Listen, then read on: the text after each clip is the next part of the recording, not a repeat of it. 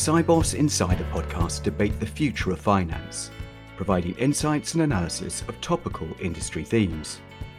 Each episode will bring you a thought provoking dissection of the greatest challenges and opportunities facing financial services, from renowned experts direct to the Sibos community. The podcast examine not only the way the industry is achieving its goals, but how it achieves them, including a focus on the mindset, working practices, and well-being factors needed to build a successful career in finance. In this podcast, we'll be considering the findings of the recently published ISSA report into the state of industry adoption of ISO 20022. The report aims to share insights and recommendations based on the results of the ISSA ISO 20022 survey and to provide working group insights, analysis, and discussion with key stakeholders. Today, we'll be discussing the findings from the report with two members of the working group. Joining me are Juliet Cannell, Head of Standards at Swift, Hi, Brett. Nice to be here. Thank you for joining me today, Juliet. And also Giles Elliott, Head of Business Development Capital Markets at Tata Consultancy Services. Welcome, Giles. Thank you, Brett. Pleasure to be here. Can we start the discussion with a brief introduction, setting the scene? Juliet, if I could ask you to do that, what is ISO 20022? Yes, of course. I'll take a bit of a step back. Although most people in our industry have heard about ISO 20022, most people don't really fully understand what it is or what's so great about it. So I think first and foremost, it's important to realize that ISO 20022 isn't just a messaging standard. It's actually a documented methodology which can be used by the financial industry to create consistent message standards across all of our business processes. So that doesn't just include securities, but it also includes payments, FX, and trade processes, the standard covers all of our business areas. And the other thing that most people don't know is that there are actually three layers in the ISO 20022 standard. First, there's the conceptual top layer, and that provides all the key business processes and concepts. Put simply, this is where you'll find all the definitions of the activities or business processes that are carried out in financial transactions, as well as the business roles and the actors that are involved in those processes. Then there's the middle layer, and that's where you find all the message models that have been created. And here, what's really important to remember is that these message models are completely independent of syntax, and that means that you can use them to convert to the syntax that best suits your business needs. That could be XML, but it could be something else. And then finally, there's the bottom layer. That's the one that deals with the syntax itself. Now, this is the part that most people think of when they think of ISO 20022. And that's because in that bottom layer, you'll find the physical representation of the messages. It just so happens that the messages in ISO 20022 today are represented in XML. But remember, the beauty of the ISO 20022 standard is that the message models in the middle layer can be expressed in any syntax, for example, fix or in FPML.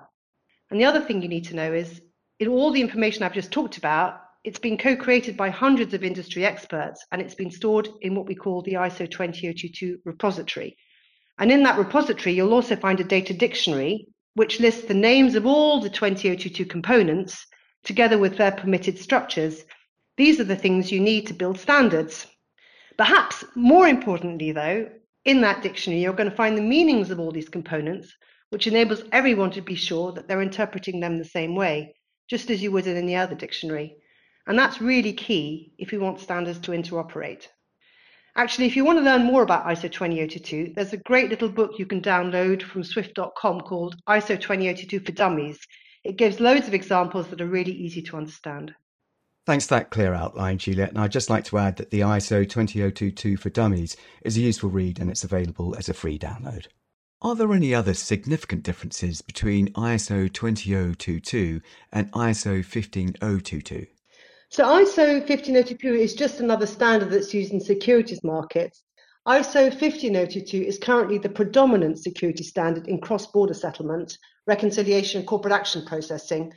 Uh, it was actually introduced in the late 90s to replace 7775, which was much less structured. And as a result of ISO 15022, the securities industry has seen dramatic increases in efficiency and straight-through processing. In settlement messages, for example, it is common to come across STP rates of more than 95%. Giles, if I could come to you now, why is this interested in ISO 20022? What was the remit of the working group? ISSA started looking at this really to try and understand why we weren't seeing the level of progress in ISO 20022 adoption that we'd expected. And the high level data from some of the Swift traffic that we could look at, as Juliet touched on, was not really showing that this was becoming a dominant messaging or data standard. And we wanted really to, to have a fuller picture around what was going on and, and why we weren't seeing that kind of level of adoption. I think within that context, we haven't really seen any industry wide plans for the securities domain coming together, no collective effort to try and push and promote this. And, you know, in comparison with the payments industry, there's been a huge amount of effort to promote 2022 and actually adopt 20022 as a messaging. And we thought it was very opportune and timely that we really got a, a deeper view around that. And on top of that, we could see some progress from the regulators, mainly in Europe, to promote 20022. And they, in turn, were asking questions of the industry to understand willingness to adopt and some of the barriers uh, around adoption. So we created a working group to try and sort of dig into that. The remit of the working group, really, per the points that I just mentioned, were to understand kind of levels of take up and focus by many of the ISSA member firms, to try and understand the willingness over the next five or 10 years to, to actually adopt the standard, really try and dig into some of the barriers and understand the opportunities a little bit better. This is something that we've been living with for a few years. Most of the members and industry participants have a more developed opinion about where the benefits are and, and where the opportunities are and really tap into that and make some recommendations on how the industry could really work together far more collaboratively to, to promote that and what kind of models we should put in place around that. Charles, I wonder if we could stay with you for a, a little while. I'd like to ask you what was the approach that ISSA took and who was involved? What were the areas of interest did the working group explore? Sure. We created a working group of about kind of 25 to 30 different members. Um, it constituted members who were working with custodian banks, with financial market intermediaries like, like kind of CSDs or ICSDs, and a range of technology and vendor firms. And we went out of our way to try and ensure that we had a broad cross section of those different groups to make sure that we had a good diversity of opinion and input into the state of play and some of the drivers. We created a core context paper. We thought it was useful to lay out some of the themes to actually help firms consider the survey, consider their own views when responding to the survey. And after the survey, we split into three subgroups around the, the three segments that I just mentioned around kind of custodian banks, FMIs, and technology and vendor firms, really to make sure that we could analyze some of the feedback that we were getting. And more explicitly, what we covered in the survey were much more detailed insights in terms of existing levels of usage, both in terms of messaging, other interfaces, use of the adoption of the data model, and so forth we drilled into in flight investments and really some views around kind of intended investments over the next sort of three to five years and, and wanted to deepen our insights around that. Then we dug quite heavily into this thorny subject of a business case around adoption and where did firms really feel there was a business case and we broke that down by messaging domain and process domain to try and really make sure that we got some kind of quite deep insights around that. And really, in the final areas, dug a little bit into you know migration paths. And that that sort of looked at should we be mandating something? Should we be penalizing firms? What was the right migration path? And would we see extended periods of kind of coexistence with other messaging as a result of the the views around different migration paths and really, finally, how should we collaborate and what are the key takeaway recommendations that we think that the industry and ISSA should pick up on? And we asked for sort of feedback around all of that. Juliet, I think you mentioned there's also a document available on ISSA.org. Can you tell us what, what that is, please? Yes, when we sent out the survey, we thought it would be really useful to um, also send what we call the context document. And actually, it's quite a good read if you want to know more about what's going on at the moment in the security space with the standards that are being used. It's on ISSA.org. It describes all the main standards that are used in the security space. And it also, we share some key figures related to the standards adoption as it is currently. And last but not least, there are some insights from the working group members about what they think is currently driving ISO 20022 adoption in their organizations and across the securities industry. I wonder if we could look into some of the key findings now. What did you discover in the working group? First of all, um, the survey confirmed that today there really is limited adoption of ISO 20022 across the securities markets. I wasn't that surprised to find that, but it was good to get that confirmation because I can see the traffic that goes over the Swift network, but we wanted to be sure as a group we had a good full picture. Actually, when I look at the traffic messaging over Swift, two thirds of the total securities traffic is still ISO 15022. And of the 6,000 or more securities participants that use our network, today less than 300 use ISO 20022 at all. So it's still quite nascent in the security space. I think that will change next year, partly because payments flows that securities people use are migrating to ISO 20022. And um, ISO 20022 is also clearly gaining traction in some securities areas as well. That was actually another finding. On the security side, it seems that industry participants are only really adopting ISO 20022 when they have to, rather than doing it through strategic choice. ISO 20022 is gaining traction where it's driven by regulation, for example, and good examples of this are SRD2 and CSDR. But ISO 20022 is also gaining traction where market infrastructures offer it, for example, DTCC or T2S. In fact, many of the FMIs are adding the option of ISO 20022 channels at platform renewal time, and they do that when they need to replace legacy interfaces. It's also really interesting to note that the market infrastructures we talk to decide to adopt 20022, but they don't get rid necessarily of the proprietary formats that they also offer. And many of the CSDs we surveyed said that they would continue to offer this option, particularly at the domestic level. So, having said all of that, it seems knowing what we know now and under the existing plans and trajectories, ISO 20022 is really not set to become the preferred standard within the next five years. And Giles, there were some clear reasons for this, I think, that came out of the survey. I don't know if you want to cover those.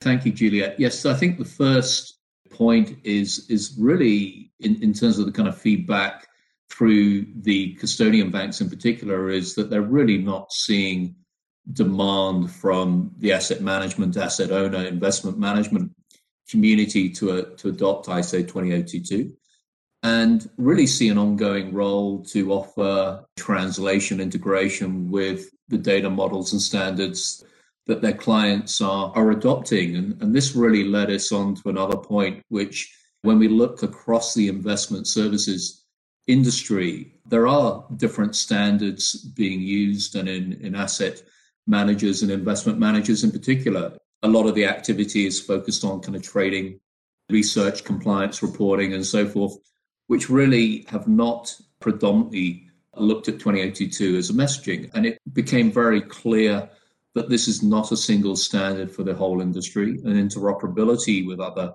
standards within the whole um, investment community was going to be critical. And, and certainly off the back of that, the industry really did not see the business case for full adoption of ISO 20022 within that context. I think on top of that, the more insight around the business case for ISO 20022 really did come down to individual firms, their focal areas, their needs, market infrastructure requirements within the territories that they're operating played quite a key role, as well as well as ongoing client needs. And really, the members that gave us feedback talked to the fact that a lot of the business case will will often depend on their own strategy, and they wanted it to depend on their own strategy rather than something holistic as a top down. So the the big overarching takeaways are that the industry really has got no appetite for a big bang adoption of ISO 20022 over the next five years. And as a result of that, some members need to prepare for a prolonged period of coexistence of messaging and standards. And in Juliet, despite that, there was still a very clear view within the working group that this was a standard that is the way forward, that we should be putting energy into into our paths. Do you want to talk to some of the opportunities around that?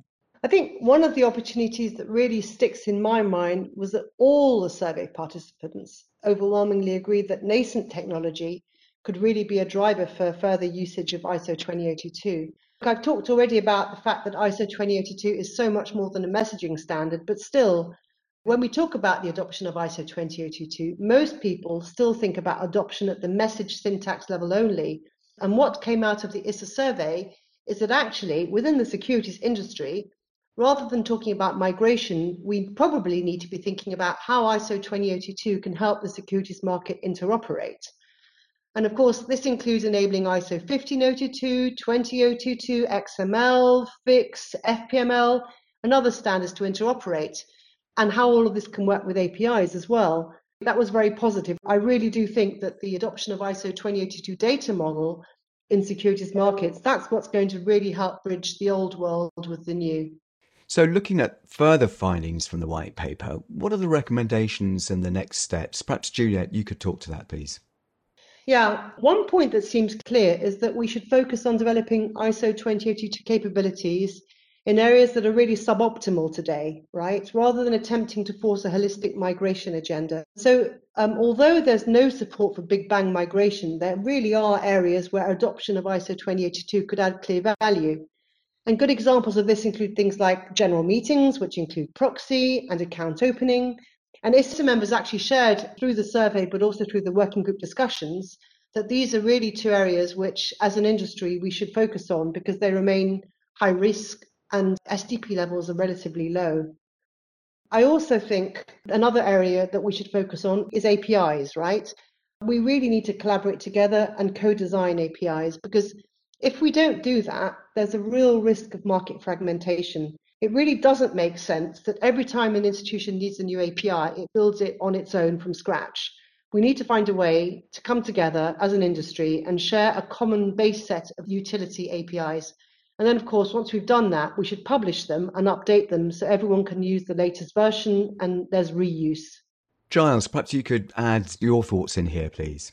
I think the other points that really came through to my to my comments earlier are that you know we really do need to promote interaction between ISO 20022 and other industry standards, and, and Juliet mentioned areas like FIX and FPML, just as two of them, and and really spend some time uh, looking at what that interoperability interaction would actually take, and what is the the right industry engagement model to to make that a key area of discussion and, and, promotion. The, the second kind of key thing within that domain is how do we help inform and educate the industry on some of the issues and challenges, but also the business drivers and benefits. And we had a lot of feedback that firms, including kind of regional and local FMIs, were finding it hard to bring together the breadth of insights on the business case for why they should promote and adopt 20022. And, and, we felt there was definitely a benefit in taking some of the insights, the experience that we had from this exercise and within ISSA to, to really try and help educate and come up with best practices and come up with the kind of insights that will help people promote that business case. Thanks for that, Giles. Perhaps, Juliet, you could maybe bring us to a close now. Yes, of course. So ISO 20022 is a talking point in most markets, and every year we see more FMIs and more securities communities adopting it. But it's really clear that there are still varying degrees of understanding across the industry, and that we need to find um, ways to explain, perhaps more simply, about the interoperability and rich data benefits of ISO 20022. I think there's a lot more that we could be doing together to share resources across the industry as well. And at Swift, we're really ready to help to engage with the industry and also address this gap through joining things like the ISSA working groups that are going to be focused on this effort. Giles, how about you? Do you have some final thoughts here? The areas that I think ISSA will focus on going forward over the next 12 to 18 months are really going to play into the key recommendations that are within the paper. And the working group will carry on, and we are going to split into a number of subgroups and focal areas that really look on how do we put in place a new annual survey? How do we create new working groups around some of the areas that Juliet talked about on APIs and, and DLT?